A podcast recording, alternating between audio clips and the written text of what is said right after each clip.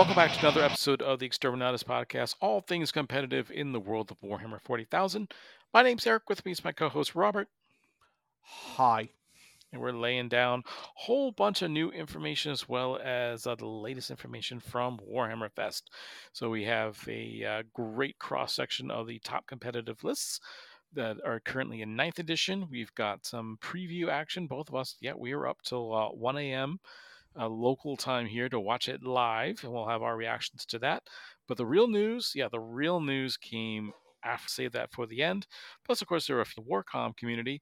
Let's get to the tournament action. We are a tournament podcast after all, and uh, let's talk about the uh, the top players. At- So, to give all of you a scope of exactly how many people were there, uh, there were 60 people that signed up for this. And that's huge way. So that isn't about a small country or making it's just their infrastructure. If you've never been there, they don't have a lot of large spaces. And seeing the pictures from Warhammer Fest, they did a really nice job of getting everything up and running and, and. There was a couple of legitimate drone shots of them flying over the event space. It looks like a space was set up using a sec- effectively a, a soccer field inside of a tent is the best way I could describe it because I've seen some tents and stuff like that before put over soccer fields to help create some shade when they're not in use so the grass doesn't die and stuff. And that's the closest thing I could think of. But it was if a drone is high enough to fly and I can still see like 20 plus tables in the frame, that's a lot of a pretty good um, setup and all that, and quite not the other uh, areas. It wasn't just 40k. Many other games going.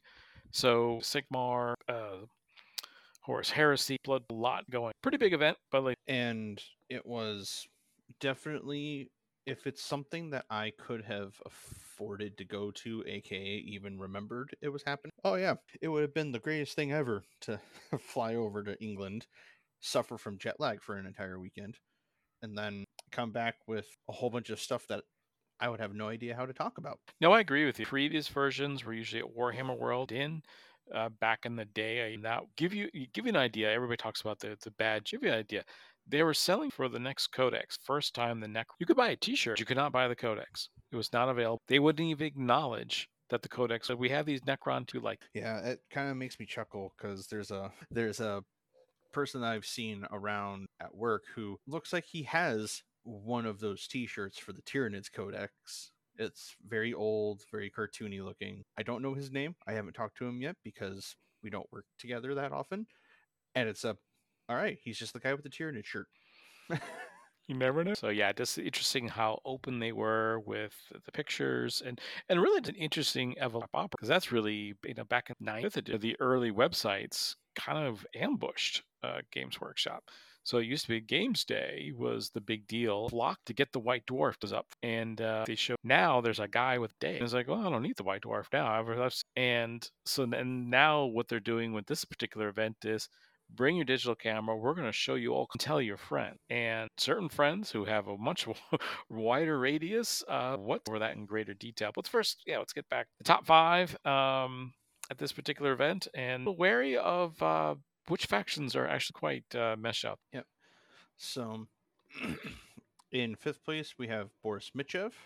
He was playing World Eaters, which World Eaters have so or have a custodian issue where they don't have a lot of unit choices, so expect duplicates. And looking at this entire list, there's Flying Cow, there's Normal Cow, there's a Master of Executions, Lord Invocatus, and on Jug- and Lord on Juggernaut for those that aren't aware of the flying cow joke. And then one, three, four units of berserkers, all the same exact loadout, which looks like, yeah, five body strong. And then one, two, three units of eight bound, one, two, three units of exalted eight bound, spawn, spawn, spawn, rhino, rhino. So no big guy in the list, but yeah, the, the, if this list touches anything, it's going to explode in a puddle of blood if it didn't already do that. Right. Which, so, yeah, that's just good old World Eaters We run screaming at your face. Yep. And in fourth place, we have Brian Seep or Sape. Hopefully, it's Sape because it's EI. Uh, he came in fourth place with Craft Worlds, the masterful shots and swift strikes combination. Nothing super out of the ordinary here. Baharroth, a lot of aspect warriors, and then a patrol of Harlequins. So, kind of the tried and true Craft Worlds that we've seen the last half of the edition here. And Manichi- and Manishima came in third with Dark Angel. And I think Eric found the one hiccup in his list, and that was a Blade Guard fetch, which was different than the, I'm assuming, like 15 Desolation Marines that were. Yeah, I was was 10. interested. Oh, that's okay. The primary is actually the primary. Okay. So, yep, actually looking them up and finding them because I don't want to be wrong. um, yep, Librarian, Bike Chaplain, Ancient, three units of Blade Guard veterans. I actually, I thought it was only one. And then Command Squad, Brick Terminators, Brick Terminators, Apothecary, Raven Wing Champion, Attack Bike Squads. And Eric, we were both wrong. Manishima does not have any Desolation. Interesting. Okay.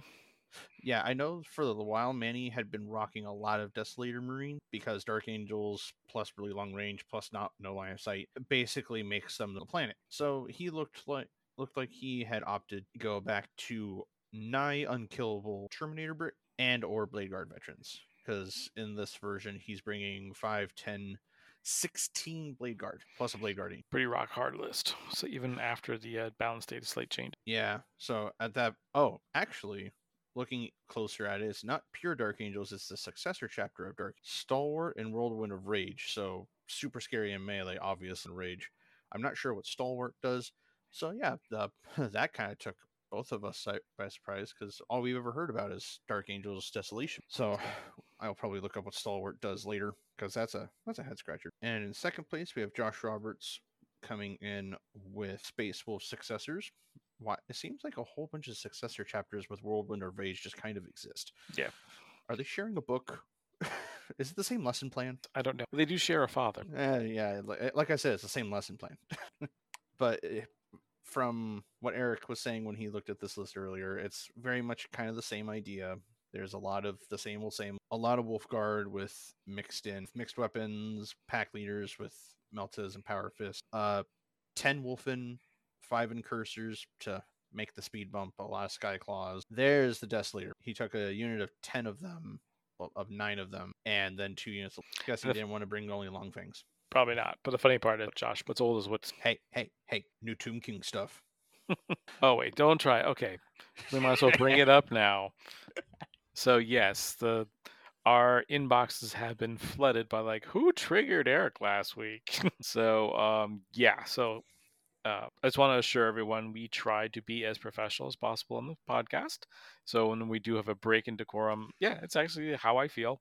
And it did not do it for ratings uh podcast, flipping to get but yeah, I really don't like Warhammer Fantasy and I could care less about the old further accentuated my uh point, but I'm glad you guys enjoyed my uh, my inbox nonstop. So The um the one thing I will say is I'm pretty sure the internet had the same reaction that every single old time sisters player did when they released that new sisters were getting and they weren't tiny little fragile resin people probably lost their minds over the release of the new Tomb Kings coming out.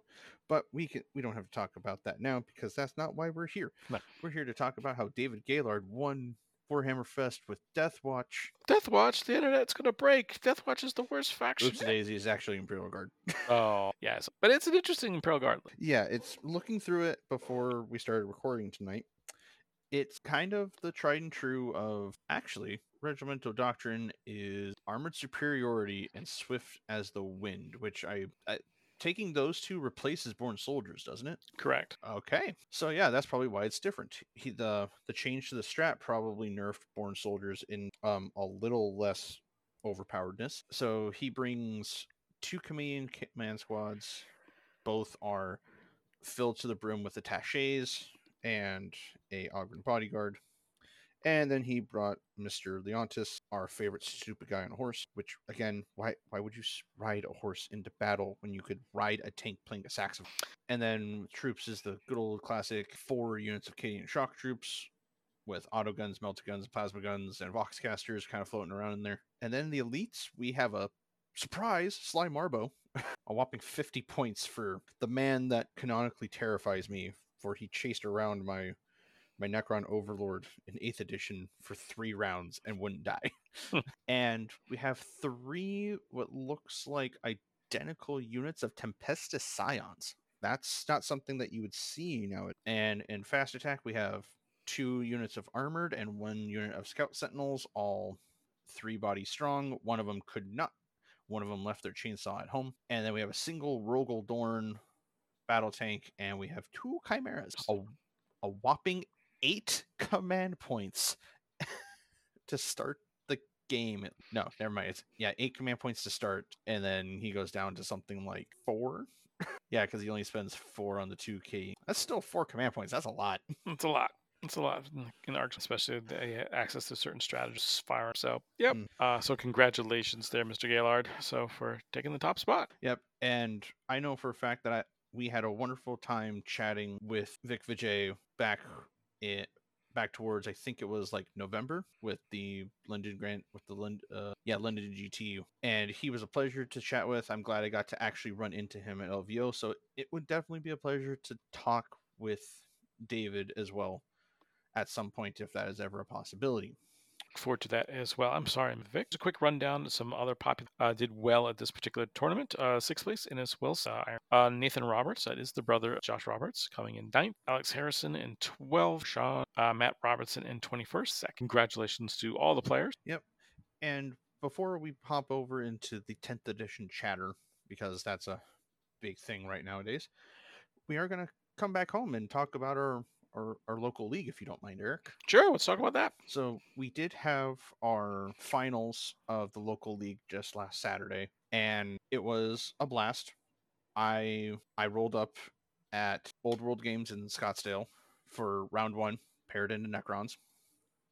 Uh, yeah, I I lost in like 30 or 45 minutes or something 23 to 100 no big deal whoop de diddly do I got eaten by Skorpekh destroyers. It's fine. Uh, and then yeah, the last two rounds, I had a really close game with World Eaters with our local friend Mark Whitaker, and then game three, I had a great game in Dark Eldar from a local player by the name of Justin. But we have our first ever three-time repeat winner of Daniel Olivas with some version of Eldar. and the leagues like this are a great way for people to get into 40k because we welcome a lot of new players like justin has only been playing for a little over almost a year now i think and he plays with mark and don and everyone else all the time and our next league that's going to be starting will in fact be using 10th edition so if you're in the local area and you haven't decided to try out before feel free to stop by at any store um, ask around people will gladly answer and talk about the league because it's a great way to. For those of you not, kind of quick way to describe it, each of the play at a local store, play on a regular basis, in that they take the top from that RTT, and then the top. And there's a solid like five or six stores that's going on that participate. And yeah, if you if you're local, like I said, and you want to participate in the Arizona League, there's um there's a Facebook for it a lot of the store discords you'll have people that know about it and are willing to pass on information and yeah that was a quick little quip on our local league where i came in third overall yeah um our the, my necron opponent um, Jacob Wagner. I've played him every single league finals, and I've lost to him every single time in a resounding defeat. He's got your number. Just, yep, just every single time. I've got the. I mean, he's just a lucky orc. No, it's the same thing. He just kind of steam. I think in the three games I played Justin, if you add them together, just I don't know what the heck happens. And uh, but then I play the past Justin. So one of these days. But yes. Hey listeners, this is Raymond with the Extreme Honest Podcast here to talk to you about KR cases.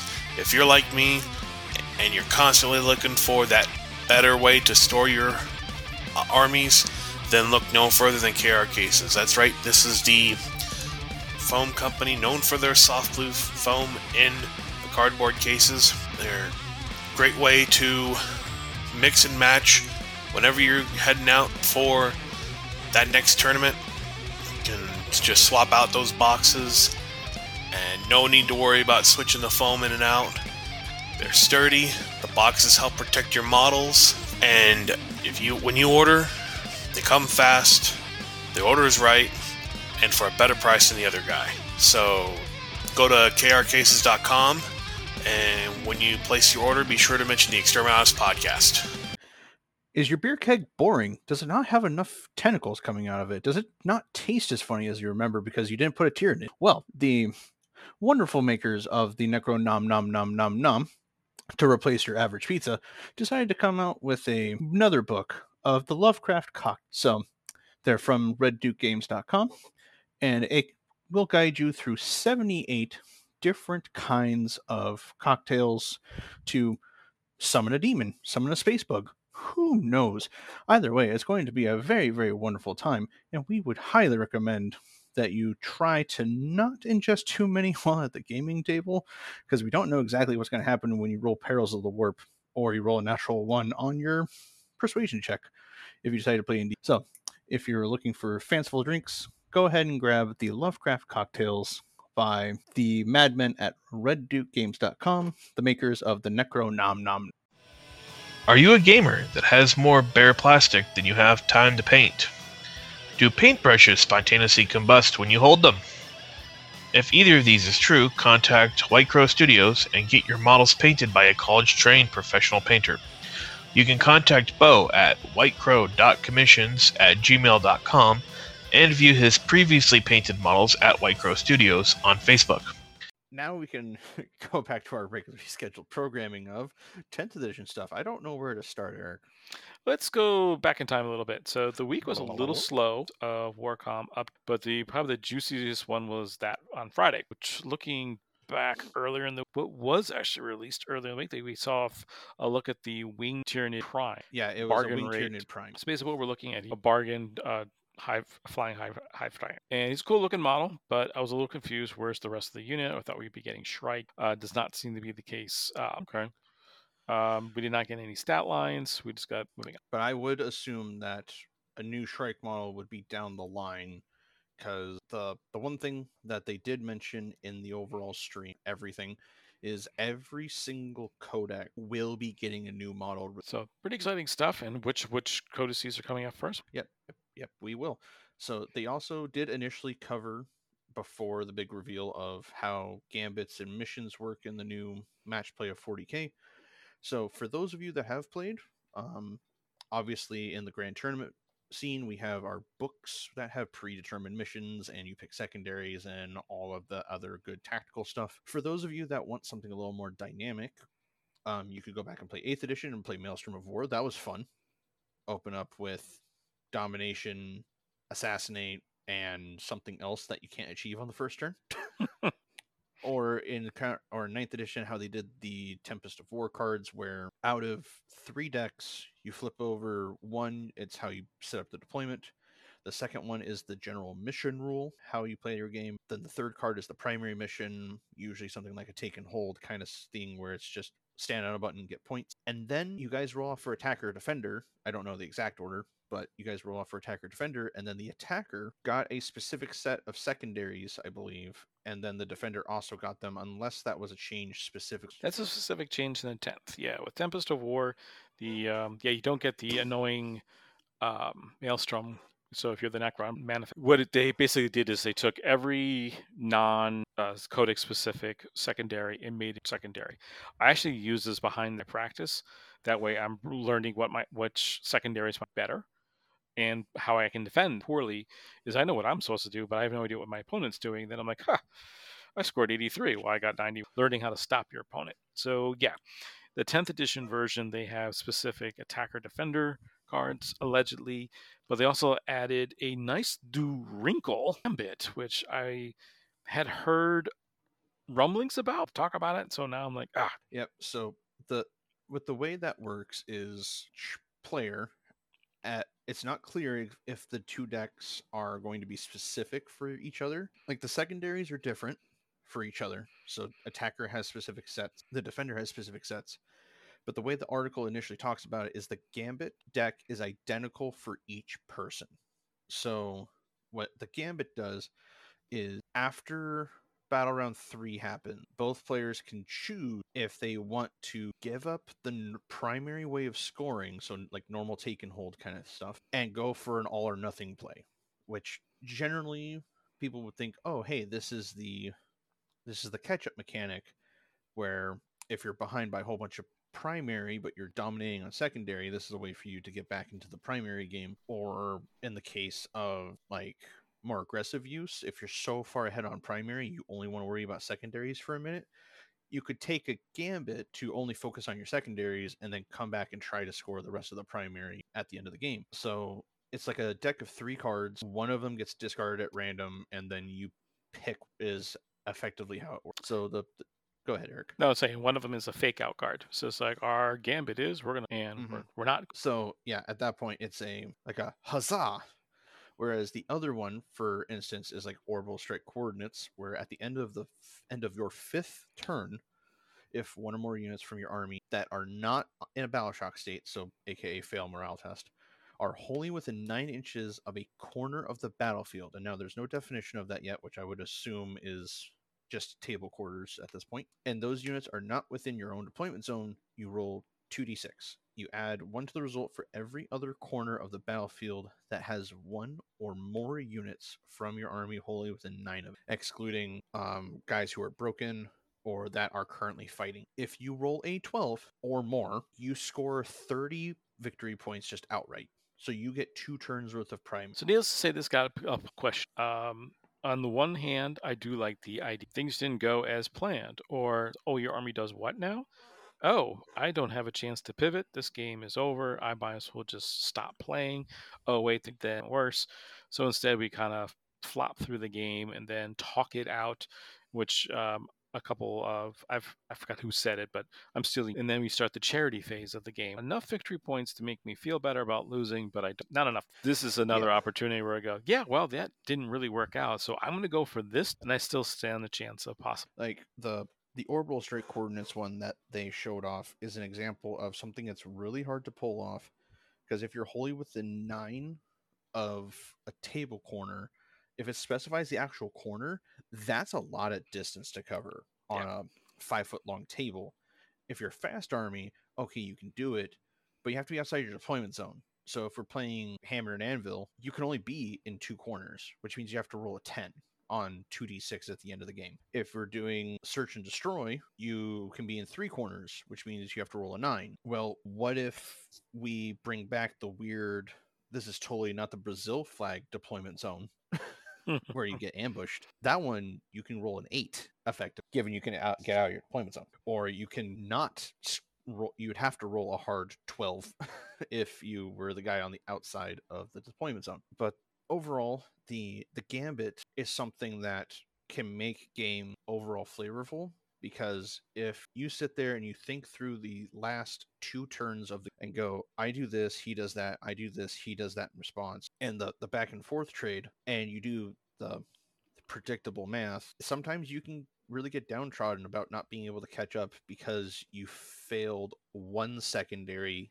one time. This this can definitely swing things back into I can do it, but I have to play this. Interesting enough, I think one of the things that I admit it's not the a popular side. They had it right a while ago, where you can only thing they I think they never fixed was they're not there were never secondary objectives. Their primaries they're worth the same amount of points, so you could win on secondary. It's like with this way the mission deck is going, there are now only two secondary, and it even says there are uh, different formats where you have they're fixed for the entire game drawing. So right off the bat that primary is actually secondary these days. Addition also i've noticed that all the victory points are back to five for primary. It's Mhm. not going to be primary plus uh, primary add-on. So it tells me that the gambit's actually going to be weighing a little bit more in that i have to be able to play primary. I don't play primary i gotta Well, the other thing that could be said about the fact that one, they're upping the primary points from four to five, and also they're introducing gambits, is they could potentially get rid of the points cap. So you could have people potentially scoring a hundred and twenty points or something during the entire game because they were just dominating on primary and had really, really aggressive secondaries. But that's neither here nor there because if you're if you and your opponent are playing like a, a really close game, the score should never be something like 110 to 15 unless your opponent literally just forgot half their army in deep strike and lost it on turn three. Right. And you know, just get out of hand. But uh, long story short, people are really excited about this, both positive. I don't think this article gave enough. Um, I would say if you haven't picked up the Tempest of War deck at your local game store and you intend on playing pretty often between now state. We still don't have an exact date but it's sometime in um, i would recommend doing so. And uh, this will get you well prepared for the new 10th edition style and then make the tweaks from there. But Mhm. uh, the gambits as they say in ev- multiple times they're meant to be hail marys. They're not meant oh i'm down by five let me do the gambit and auto uh, no it's meant to gosh uh, all right let me let me try this i have a chance. Nope didn't work out that way. Okay i had a So now that we covered everything before the reveal party at 1 a.m. actually one more thing i just want to cover real quick Waha. sorry about that uh, change in the board size there was um, mentioned comment section and everybody started to freak out um, yes if you play a thousand point games you now uh, strike force games at 2000 points remain on field and onslaught's now still on a 44 by 90 so if you play a thousand point games that's a huge change it makes it viable and uh, also makes uh, you don't have to make separate standard size stuff just was too dumb That's a fair point. I did forget about that because I'm used to not playing small scale games, and if I do, it's for demonstrations. Right. Which is okay. I have this many models, this many models. Okay, you play the better army, so you can actually win at the demo. Yeah, little stuff like that, or just hey, what's a guy? th- So yeah, so take a breath, and um, as we found out in later reveal, uh, there's a lot more changing, little subtle things that are starting to. Want to get into the um, the great 1 a.m. Uh, showing? Oh yes, my my rambling motor has already gotten going. Okay. Clearly. So at this point, we are going to start out with them actually talking about what's inside this gosh darn big box that comes with every edition. Uh, it comes with a whopping total of 72 miniatures, the special edition core rulebook, which is an actual number of 392 pages, and also it comes with Space Marine transfer sheet. Woo. And the Levi- the special edition Leviathan mission deck. So it's basically just a deck of cards with the Tyranid face on them from the looks of it. Yes. Basically it's here's our fancy art stuff. Like it's space it's a Terminator on one side, a Tyranid on the other. And the the the core rule book is laid out a little differently as they described it.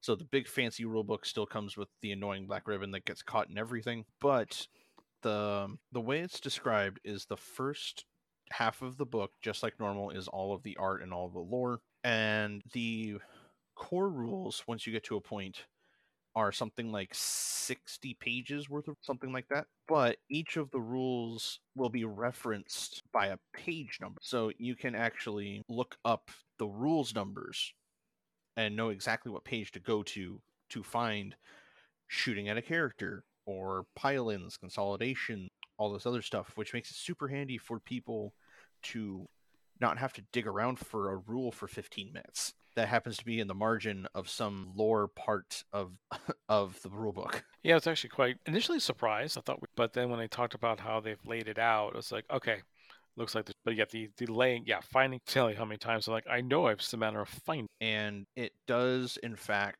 then sh- separate the narrative rules into their own section for the crusade stuff so yes crusade is still existent in 40k for all the narrative folks and it's going to be a grand old time. But yeah like we've kind of mentioned occasionally on other episodes of the podcast the crusade rules are going to not be in the codexes anymore. They are specifically going to be in their own supplement. So like the first crusade book that they're talking about is the Tyrannic War. So the, it's centered around the fourth Tyrannic War against the remnants of Hive Fleet Leviathan. So I think that'd be kind of fun. I think, and also I think.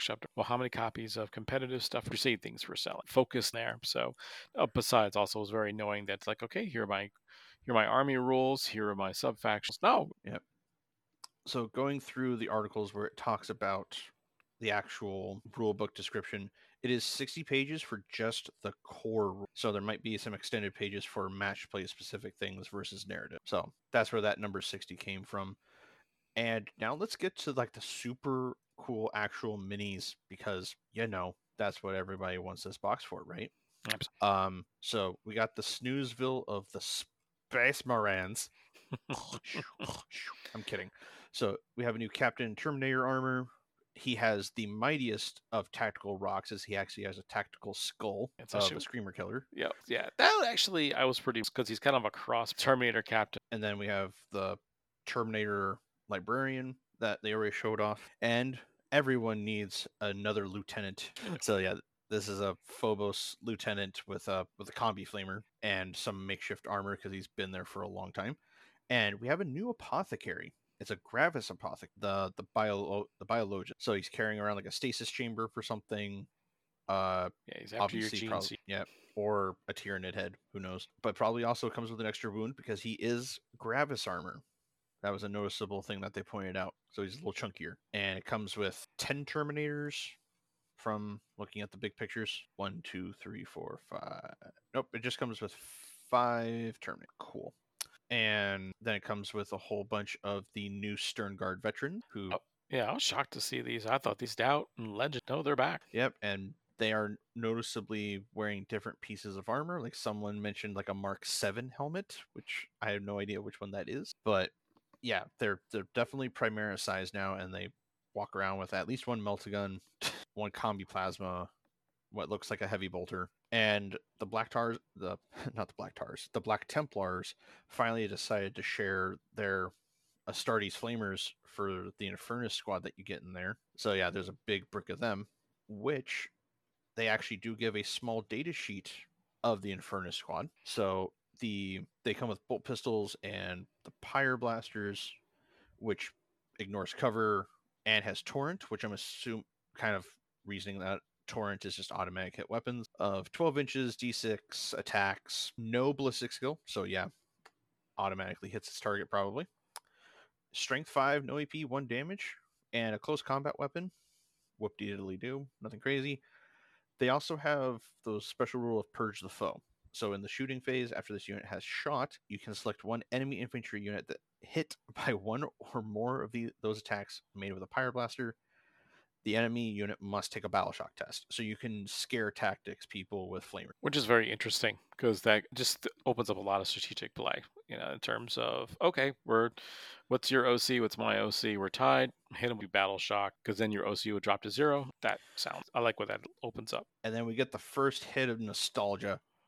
Y'all remember the boxy lead dreadnought from ye old days? He's now in a Redemptor chassis uh, with the Ballistus dreadnought. So he is slightly smaller than his Redemptor brethren of only being 12, but he is toughness 10. So there's a nice bracket to show that things like War Dogs and Dreadnoughts are going to be anywhere between toughness 10 and 12. And he is the classic long range Dreadnought. He comes with a pair of lascannons and missile launcher. and interesting And- profiles on those gut weapons yeah the the ballistus missile launcher just like before you pick a profile to shoot with and it is a blast weapon so there's i'm assuming that the blast weapon still exists so you can't shoot it into combat and the krak missile is two shots hitting on threes strength 10 ap2 d6 damage and the lascannon is two shots hitting on threes of strength 12 ap3 d6 plus one damage. That's new.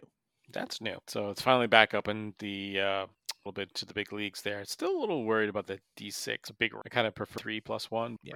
So, d3 and the plus ru- three yeah Yeah, the the guaranteed either four or six damage. better but whatever you know maybe that's if it's if everybody else has that same And we do actually have our first instance of a bracketing rule on the Ballistus Dreadnought. Yeah, that was interesting. Um, go ahead and read it because I, I have a, a thought. So if it is so it's damaged one to four wounds remaining. So it's not a track just like how larger vehicles are of where it's here's this one, then this one, then that one. It's damaged one through four. While this model has one to four wounds remaining, each time this model makes an attack, it is always minus one to hit. So it goes from hitting on it retains hitting on threes until it is six like sixty percent dead. So the good news is basically the middle bracket's been upper bracket is when you degrade. My biggest, I wish they had just done a two-sided card. So mm-hmm. a card, Yeah, so modifiers still exist. So if you, if you have a way to ignore modifiers, this doesn't change your ballistic skill. It's a modifier to your hit roll. So if you have a way to make a walker, an actual walker keyword, ignore to hit modifiers, it will hit on three. So I think that's why they made something like a lascannon d6 plus one, whereas two shots from lascannon before, okay, it's either eight or 12 8 or 12 damage. So it can never one shot a Redemptor Dreadnought. In this case, if you roll a 1, it's still 2. If you roll a 6, it's 7, so that's 9 damage. It instantly puts a Ballistus Dreadnought into the damage state. But it lets you play with your toys. So that part is actually reassuring. So that that part that's well brought out. Yeah, they could, and that's of course tech. Um, it was an interesting yeah profile. The other interesting ability I saw in there, which I'm not sure or explanation, but if it's shooting at a that is still above half strength to hit.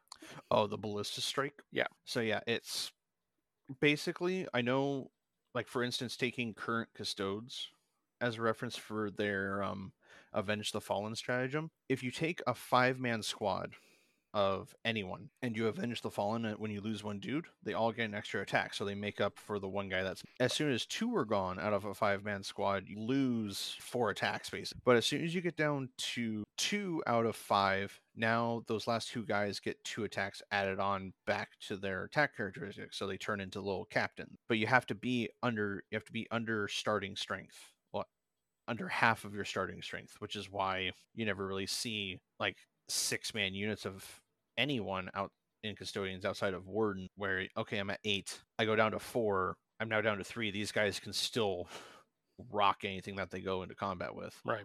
Okay. so it's that it's that kind of idea for below half strength but just flat out re-rolling the hit roll that's Yeah. that's gnarly i mean it's only like either two or a random number of shots but that's wild So we'll talk a little bit more about blast weapons later in the show. Yeah, this dreadnought's pretty solid. yep and he is one of my favorite models in the box he's so boxy he's so Yeah. derpy i love it And that's the nice thing about this box. Every single what's lying. Yep. And now we get to the cooler part of the box, Yeah. the, the kind that eats things. Yeah, the NIDs are uh, pretty solid. So we've already talked about Prime. So we we're gonna start right here in Nostalgia Town with from the Ballistus Dreadnought to the the forever loved Screamer Killer model.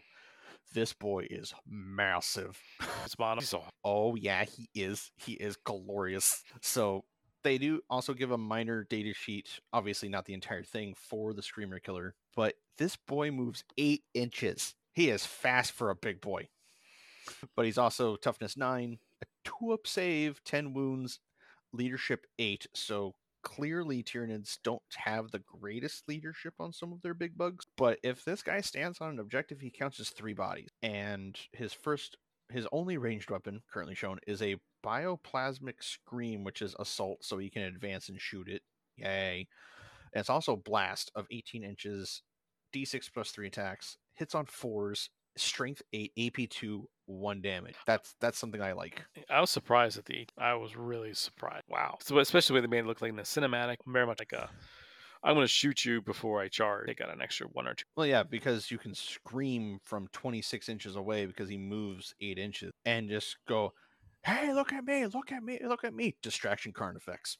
And he can advance. We already Oh, yeah. know no modifiers. One assault weapon. And his melee weapon is where it gets real, real juicy. So his talons make 10 attacks. 10 of these things. They hit on threes at strength 10, AP 2, and flat 3 damage. And I- these things are gnarly. They're gnarly, and I couldn't. Well, they're not going to be able to. We have them strength ten. Get over it. You know. Um.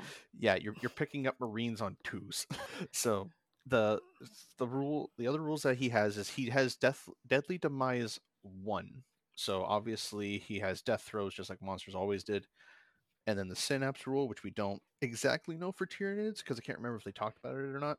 No. They, So, but they has death scream. So in the shooting phase, after this model has shot, you select one unit by one unit hit by one or more of those attacks. This unit makes a battle shock test at minus. So terror tactics again. part of the game. I want to get your uh, Reaver Marines ready. Because if I remember them talking about battle shock tests, it was you had to roll above your leadership. Correct. So yeah, at that point, taking into effect that he has leadership eight, if you're screaming at another screamer killer, um, your your opponent has to roll a a nine or higher on two d six to pass leadership at that point. Other yeah, that's because if battle shock you have to roll equal to or over, then it's you're fine. I can't remember that article exactly, but I mean I'm gonna probably get the rule book anyway to read it for like so moving on to the first new new model um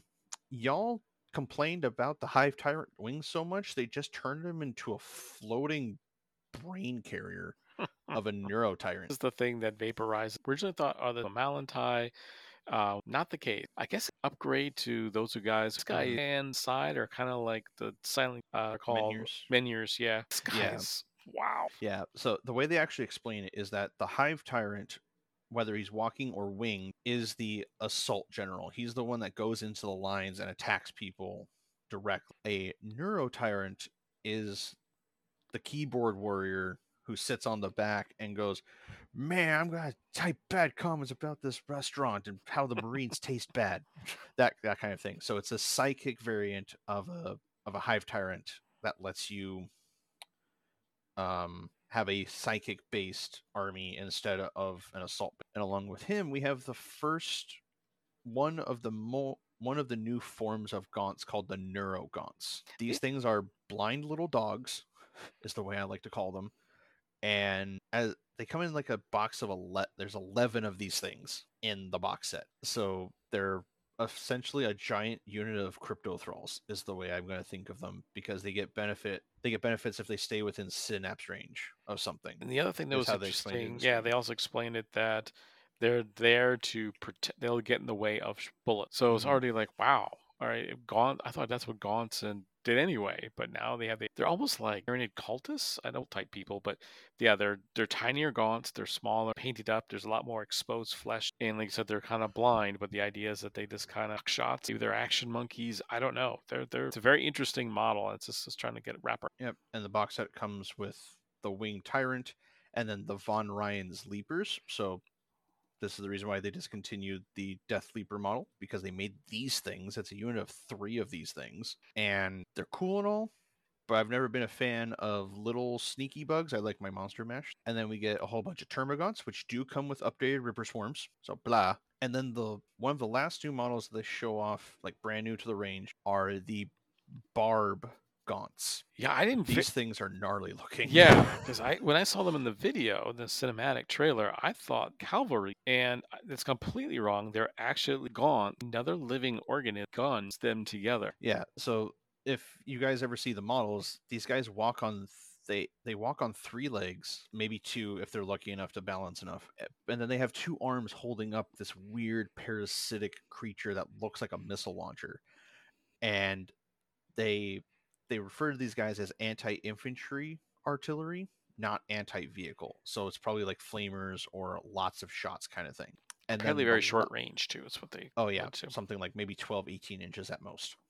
And then the last new model is the craziest looking thing ever of the psychophage. Yeah, that thing's wild, like, bro, how big of a mouth did you have to make this thing? and it's got that weird, like similar to like the Reaper strain vampire. Yeah, it just it's it's kind of like a long goes along the long at- latitude as opposed to a wide. This thing is bizarre looking, but it's so Yeah, and it's got like biomass smokestacks. This thing is just like it's strange. I'm not really sure what it does though. Like it got Well, the the short explanation that they talked about it is the psychophage effectively it can eat any biomass and then it would generally produce some kind of buff off of it, like maybe a D6 table or something. But it specifically does like hunting psykers and would probably end up generating better or more buffs if it devoured something like a librarian or a warlock or something. And yeah, that's the entirety of the Leviathan box. which was also unfortunately the entirety of rather abrupt haul, and it was a bit mired by some technical difficulties.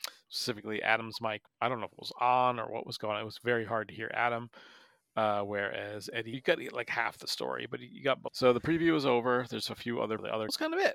And I have to admit, at, at that point, I'm "Morning." And then they pulled the do you want to do it? Yeah, let's do it. That's All right. And at the end of the stream, I know I got excited earlier because they showed off some of the art in the core book, and I I spied someone in gold armor fighting a Tyranid. Like it was a big deal because it wasn't Trajan. Um, but they showed us the initial roadmap up to the spring of 2024, and it's a whopping nine books. Nine books that close together. was there they flat out these books, and which is they've never done. Pressure's on. I hope they can deliver. So, for those of you that have not seen the preview yet, or haven't read the article. In actual schedule, summer 2023 is Leviathan, so 10th edition comes out in summer of this year, which is only a few months away. And in autumn of this year, we have Tyranids and Space Marines. No surprise because they're in the start box. And at the end of the year, we have Admech and Necron. I remember this uh, this release happening in 8th edition. They made Admech and Necrons come out together. And then spring, the last five books that they showed off, no specific order, is Dark Angels, Orks, the best book ever, Adeptus Custodes, Tau, and Chaos Space. And they did specifically say, as Robert alluded to earlier, everything on that list. Yeah, which is why I'm excited that even if it's a new character, I only need one of it.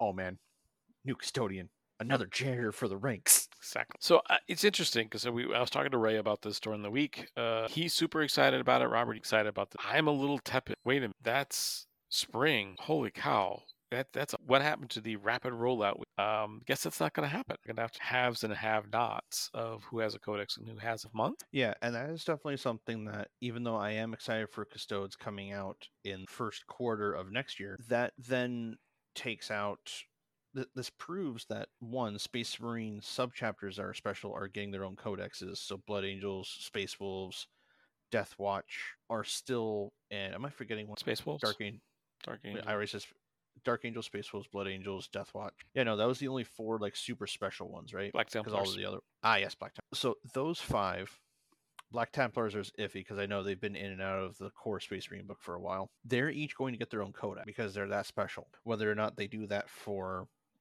everyone is up to be seen. But ha- that means there's still a whole bunch of books that have to come out from the summer of 2024, and we don't know how the release schedule is going to look after the spring. They might pick up pace a little bit. We don't know. Don't know. They also showed a view of the card, whether which of the the deck of cards. They didn't actually show the actual, but um, these are all the decks that are. There's some interesting things in there because there are no separate Scar, Iron Hand, Bat those guys are still Space Marine Codex, mm-hmm. whereas. Dark Angels guys do get the yeah. And because of that, that means okay, you buy one set of cards. That set of cards will be used for your book. It'll probably have the same primary cards, but maybe it'll just have different secondaries and different gambits. So a much smaller deck to buy than the entire data card pack. Yeah, I mean now we're getting into speculation, which they they didn't really talk much at all with books looking at the screenshot, um, interesting. No Harlequin and uh, faction not. So I guess they're going to stay. But the other thing I did not did with eighth and ninth. So Forge not. How are you going to get it? Are, they, are the Forge World units going to be part of the deck, or I don't know? It's going to be a free download. We have no idea. Yeah, that if we don't know about the if we don't know about the Forge World update, I mean, it's probably going to be updated hopefully from the start of 10th edition at least. Then yeah, I am going to be really sad because that will take away all of I'll take away my Caladiuses and my Telemon dreadnoughts and everything else. But at the same time, I'll understand why they're not there. Because sometimes Forge World stuff just needs to be rebalanced a little bit farther. That happens out. That um, good news is uh, new releases like we're getting their own deck of cards. They will remain um, interesting. You know, it's like okay, and these all these decks will of cards day one. So no one will be left behind in that moment because of the fact that you'll be able to play your faction specific cards from the get go. Sure, armies that don't have their codexes sooner won't be able to use all of their uh, like updated stratagems and whatnot or update data sheets, but you'll still be able to at least get used to the new way to play match play instead of having to do what Eric had to deal with and play with a freaking third edition codex, well, fifth edition codex in seventh edition. so yeah, it's a little bit better than that. Yes, and for all we know, they may do. If you remember back in updates, the codex isn't coming out for a while, so here are three strata tryout. Did that for a while, so in the balanced data slates, if they're going to get maybe that's something where here are here's a second detachment that have come out. Your codex play with variety. From I understand, the the codex attachments, and then that each attachment has strategy. Yep. And with that, that's basically the entirety of the preview and everything else that they talked about. Yep. Which it's going to be a big deal because if it drops in June, um, I believe Atlantic City Open is in June, right? I've been trying to get as much information as possible. TFG Radio, which is the judges uh, from FLG, and they're kind of on the fence as well. They actually made a funny joke. Well, don't you guys get? And actually, that's kind of a I don't even. Well, I I don't know if I'm allowed to talk about it as a TO. The good news run uh, enough events, download codes for the app. Not The so um, we'll see what. I know for my event plans, I have scrubbed the idea of going to Lone Star Open. It's just too expensive. But there's something a little bit closer, and that's the the Rage GT out in Reno that I'll be going to, which is on July 1st, which means I will most likely be going potentially the first or second major event with 10th edition rules, and we'll see what happens. We'll see what happens. So if you couldn't make it to England, and um, you probably read in one of the previews that you get a chance to try out 10th edition. Interesting. So if you're willing to brave the three and a half hour line to do that round, um, you got a great experience with. They were a preset army. Uh, they were very much scaled back. It's got one squad of squad of dreads, whereas the uh, the screamer killer as well. Now, Mhm. thankfully, our good friends over at Auspex Tactics comp- compiled several video. Uh, check it out. But we learned quite a bit. Expect tweak. Robert, do you want me? Yeah, because I actually didn't catch that video, so I'm completely in the dark. Oh, all right. So Robert mentioned earlier that the uh, frag grenade, uh, excuse me, frag missile option on the dreadnought blast. Did the blast rules change? Yes. How many models in the unit? For every five models in the attacking one attack. Ah. So instead of having to go, okay, you're at six dudes, so I get minimum three. You're at 11 dudes, I get maximum shots. max shots, whatever that is. yeah. Now is that do I get max? What is it? It's much simpler. That's something that's in the game. Uh, second key thing: Overwatch has changed much uh, universal, and this is a throwback to the Horus Heresy. So how many times does this happen? Never. In that I want to line up a charge. What I'm going to do is I'm going to move my units so they're about 1.1, and then I'm going to stop psychic powers, and then I'm going. And you just like, uh, he's not going to fail this charge damage. Nope. Guess what? If I finish my stratagem for oh, still hitting on sixes, but now you get to shoot back. So it's very much like the reactions that Horus Heresy has, where you move, you're within a certain thing, you can re like, and Age of Sigmar has this too, where you can redeploy like d6 inches or your movement or whatever, and be like, yeah, no, Right. Supposedly, you're going to be seeing a lot of. Now, one thing to be aware of: we're going to have there are cards. There are the data cards you play: Strike Force and Onslaught and Combat. So combat sometimes adds because they know that the big bugs aren't around 500. So sometimes there's a leak. we'll say this model has this ability, not strike. But there's some ambiguity with that.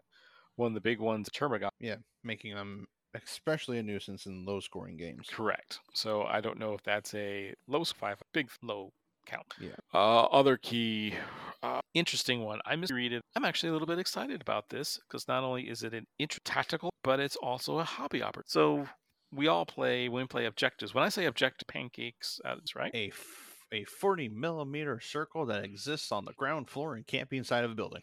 Okay, we're going to take that a step further. That 40 millimeter disc in the middle of the object- objective is actually a terrain piece, and you cannot step on. Ow! So now, if you got a couple Terminator bases lying around, you might want to start hobbying them up. My so you can't blop your knight on top of the objective and go, my base blocks. There's no objective. Yeah, that that's actually a big thing. Like holy b- bonkers! like, I'm making up words at this point. Uh, yeah, that's actually a really big deal because that means if your opponent has a 40 millimeter base, 40 millimeter bases are an inch and a half wide. That means you can't heroically intervene straight across the objective. You can't charge across the objective. You have to go around.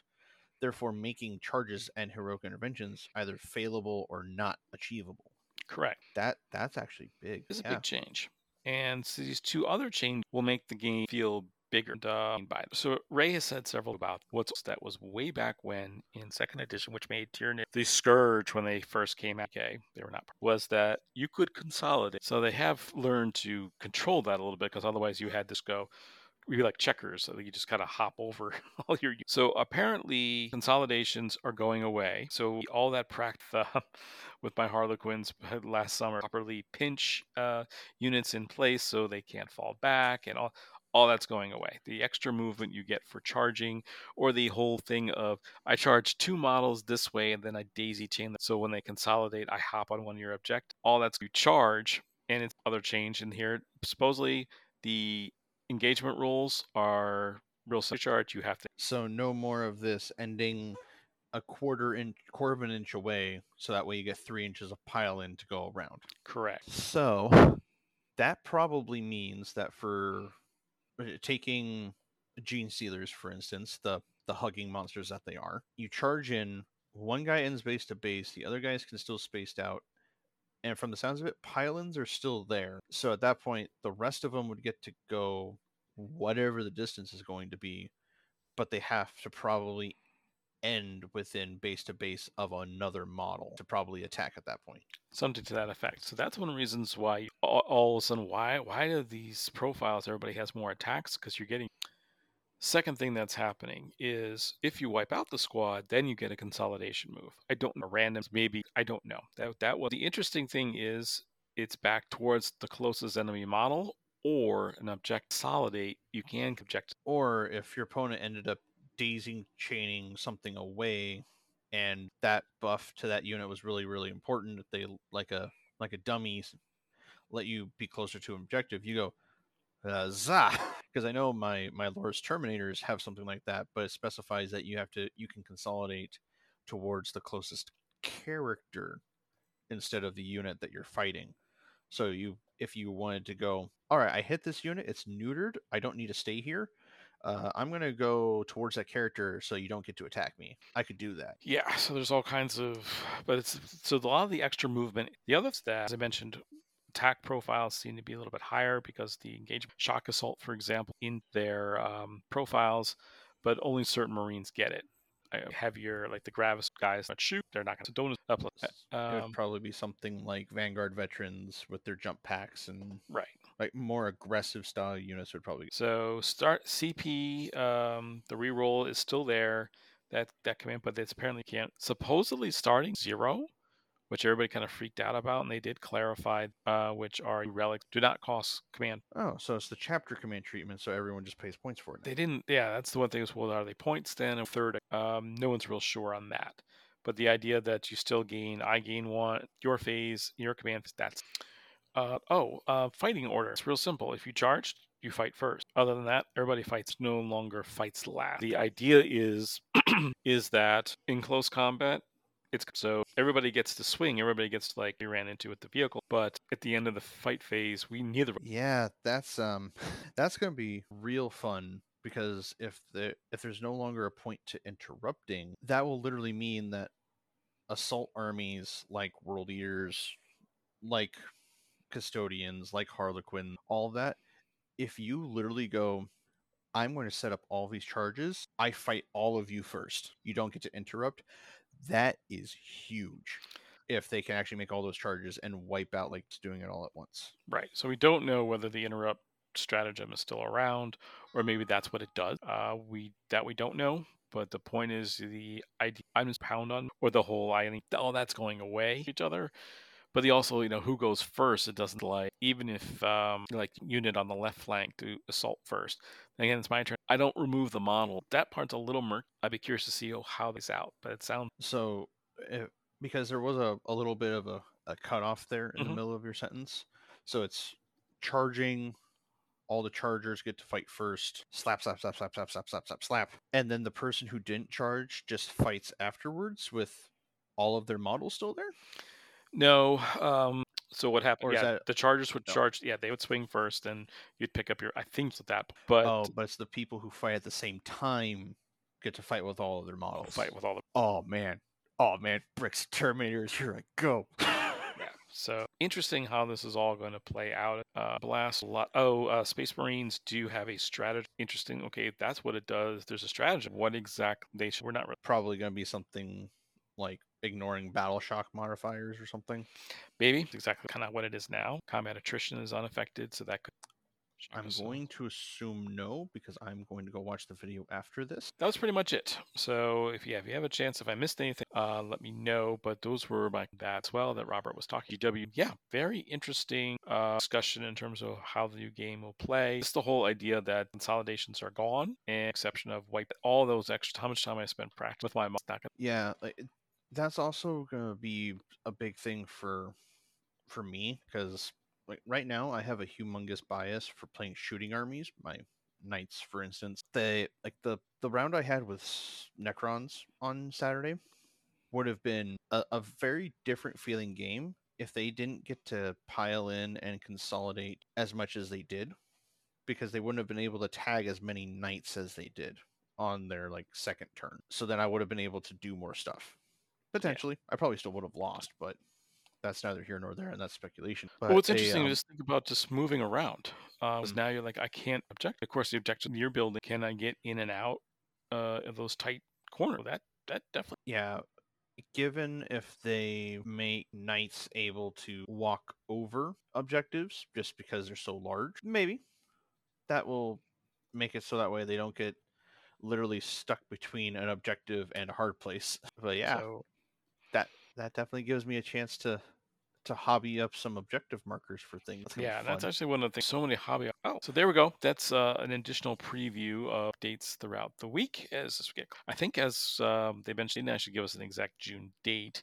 But as we're coming into May, um, faction. and I know I said either last episode or the episode before. This month is when they're going to start talking about more of the Tyranid stuff. So we'll probably actually learn what Synapse does here in the next month, and then from there, it's just hoping and praying that we get to know exactly when 10th edition comes out, so we can all panic buy a starter box or something. Uh, other panic buy. I, I keep putting this on my quick. So, uh, hey, um, Robert, planning on going to LVO? Yeah. Oh yeah, yeah. Um, chirp, chirp, chirp, chirp, chirp, chirp. Yeah. If we get a date for it, yeah. Yeah, no date, no venue. Do know that they are working on it. Contract Rio Yeah, it was the Rio, yeah. Yep, has expired. So the only update we've heard from the frontline uh, uh, sounds of the frontline podcast is it's in it's a work in progress. Debate it'll be late January again for now no date. Ah, yep, that's going to be rough if they're if we don't know when LVO is until later in in July, because I think that's when the tail the tickets went up for sale last time is sometime in July. So they have ETA two and a half months to give us a day and a time and a venue. I know a lot of folks, including a lot of us people here on Smite Club, they really wanted to go back to someplace like Bally's or someplace on the strip, and we'll just have to see what they figure out. Because are they gonna fall in line with what GW wants to do, or are they gonna continue being on their own drumline? Yeah, I don't know. And a lot of questions. One thing I did look at GWA terrain that they were using. Granted, uh, big. What exactly are? What is the new layout? No, you could say what the new terrain because some of their old terrain stick is now has a functional role door, so they could be in a pretty good good shape. Uh, they don't have a data's pass. I don't know. Uh, Yep, if I don't get to go to Vegas that year, then I'm indeed going to be one sad boy because I'm going to finish that display board by like December if I can help it. Whole destination is a big okay. The games don't work out. I have other in town. So the idea of being back, I didn't go out that much, but I last few times none of those. And on top of we had to drive, driving in Vegas, uh, and that was just on the highways, and then getting Harry done. So I know the things that I would like to do in general if I went out to Vegas again and had no reason to do anything else. Uh, I know BattleBots is out there. yes, Um, I could go find this throwing axe place. Me and me and the girlfriend could probably go enjoy that and just throw axes at a wooden board all night and have fun with that. But yeah, it's definitely a, a toss up as long as LVO actually happens. And I'm probably gonna end up doing something like Ray did, where I I army downsize before then. I can tell you to bow out, but yes, the uh, BattleBot Res was not just the show tournament play. I don't know if it's still there, but Marvel, where they had a lot of movie props set up. Lock. That was uh, Iron Man armor. And I know the one Tony Stark, the ones in the back. Really cool. There's a lot to do, and I'm more of a gambling op. Yeah, just make sure you don't get lost. yeah, I think that's. I mean, it- uh, you think it's uh, if you're on the strip, it's not that hard uh, to uh, find you. But yeah, for me, okay, it's time to get home.